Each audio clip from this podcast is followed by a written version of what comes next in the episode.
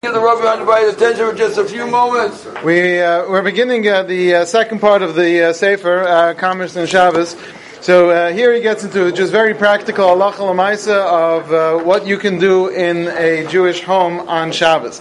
So the question is, can you have cleaning help do work for you on Shabbos? Yes or no? And the answer is, it depends.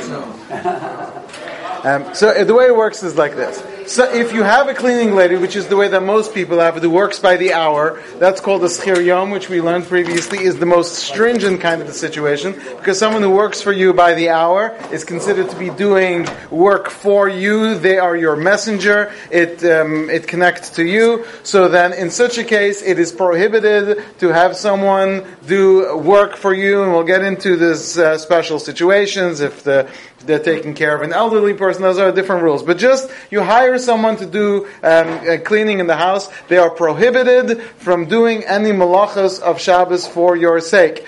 And not only that, but even if you didn't ask them to do it. So let's say they come three times a week. Uh, if they come three times a week and one of those days is Shabbos, and they figure, why should I wait till Tuesday to start the laundry?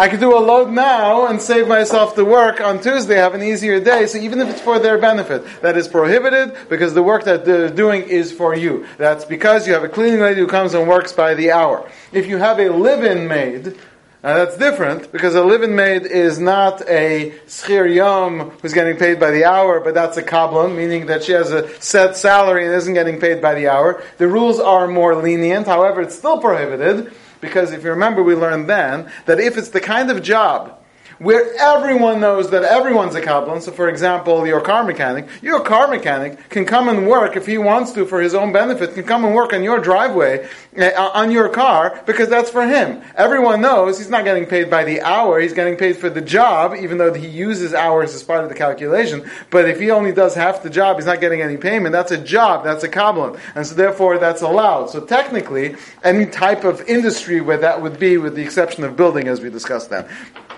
But since most, you can't say that most maids are, are paid with a salary. In fact, most maids are paid by the hour. Therefore, um, there would be a problem of Maris Ayin where it looks like someone is doing work for you. So the difference would be that if it is a maid who works for you um, by the hour, she wouldn't be allowed to do this work even if it was in the privacy of her own quarters. But if it's someone who is uh, kablan, so they're there, they're a paid salary, and they're not. So then, in theory, they could do work um, which is uh, for you within the privacy of their of their own uh, quarters. Um, assuming that that's uh, how what you might say is what if you uh, in a society or in a community where it's a very wealthy community everyone has a there the, the rules might be different. But lemaisa we're going to start talking about different kinds of things that they can do. Halacha if there's no eruv the cleaning lady cannot take out your garbage. She cannot um, do any ironing. She can't do any malachas which are we'll talk we'll have to get into. It's a bit complicated. Is washing dishes a malacha? You could do without. We'll have to break that down. But anything which is clearly a malacha laundry taking out garbage in a place where there's no Eruv, certainly it is prohibited to have someone do that, even if you don't instruct them.